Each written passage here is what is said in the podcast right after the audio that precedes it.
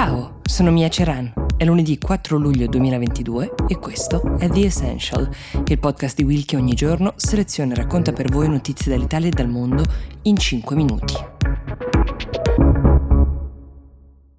Nell'Independence Day, il giorno dell'indipendenza americana, apriamo la settimana casualmente con due notizie che riguardano entrambi gli Stati Uniti, ma non solo, riguardano anche due coraggiosi giornalisti che hanno perso la vita facendo il proprio mestiere. Partiamo dalla notizia che riguarda direttamente Joe Biden, perché un giudice americano ha chiesto al presidente statunitense di far sapere se intende garantire l'immunità al principe saudita Mohammed bin Salman, anche noto come MBS, in un processo civile che è stato intentato in America dalla compagna di Jamal Khashoggi, è il giornalista ucciso da agenti sauditi nel 2018. Piccolo riassunto delle puntate precedenti. Khashoggi era un giornalista, un tempo insider saudita, che però era scappato dal regno trasferendosi in Virginia, in America. Era una voce molto critica rispetto alla corona saudita e quando è stato ucciso al consolato saudita di Istanbul era impegnato attivamente nel combattere quella che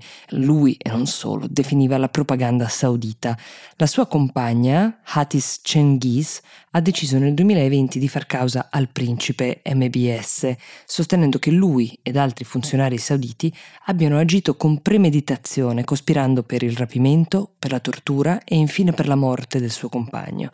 Oltre alla grave vicenda di Khashoggi, qui si apre un tema diplomatico enorme che riguarda i rapporti tra i due paesi, Stati Uniti e Arabia Saudita. Un rapporto molto buono ai tempi del presidente Trump, talmente buono che infatti Trump non ha mai messo in discussione alcuna politica o azione del presidente, anche se l'omicidio Khashoggi è avvenuto durante la sua presidenza. Ogni presidente però fa storia a sé e Biden in campagna elettorale si era sbilanciato non poco nell'annunciare che avrebbe isolato e condannato anche nella pratica i comportamenti lesivi dei diritti umani dell'Arabia Saudita, una strada mai realmente intrapresa fino ad ora quando questa vicenda legale con la quale potrebbe di fatto salvare il principe MBS garantendogli l'immunità lo mette davanti ad una scelta che inevitabilmente segnerà i rapporti futuri tra i due paesi.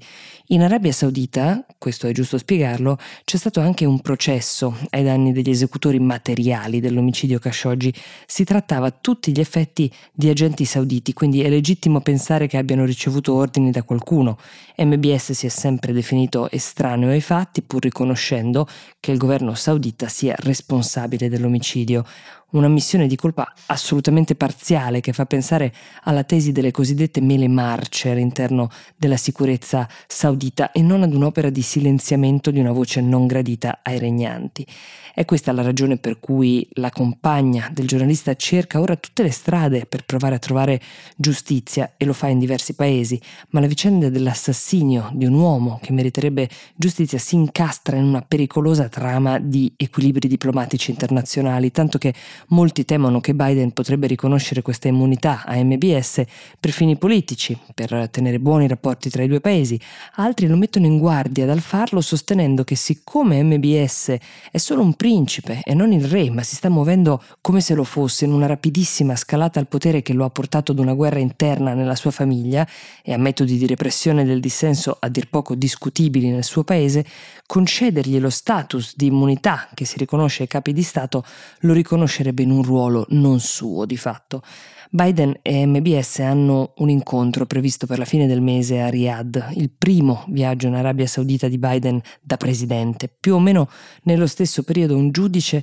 attende di avere una risposta da Biden su che cosa intenda fare. In ballo ci sono gli equilibri geopolitici enormi di cui vi ho appena raccontato e prima ancora un po' di giustizia per la morte di Khashoggi. Riguarda gli Stati Uniti anche la notizia relativa alla morte della giornalista di Al Jazeera, Shirin Abu Akleh. Lo ricorderete, questa donna molto nota e un punto di riferimento di fatto nel mondo arabo per il suo impegno nello svolgere la sua professione, è rimasta uccisa da un colpo alla testa lo scorso maggio durante quello che i suoi colleghi presenti e sopravvissuti hanno descritto come un attacco a fuoco condotto dall'esercito israeliano in un raid in Cisgiordania. La notizia di oggi è che Israele ha annunciato che condurrà dei test balistici per ricostruire la dinamica dell'evento che ha ucciso la giornalista palestinese e americana. E qui gli Stati Uniti c'entrano, si tratta anche di una loro cittadina uccisa, ma soprattutto avranno un ruolo fondamentale gli Stati Uniti di supervisione nei test balistici che verranno fatti da investigatori israeliani, ma appunto supervisionati da osservatori americani, una condizione necessaria posta dalla Palestina per consegnare il proiettile che potrebbe restituire anche qui una verità sulla morte di una giornalista che stava cercando di fare proprio lavoro. The Essential per oggi si ferma qui, io vi do appuntamento a domani e vi auguro un buon inizio settimana.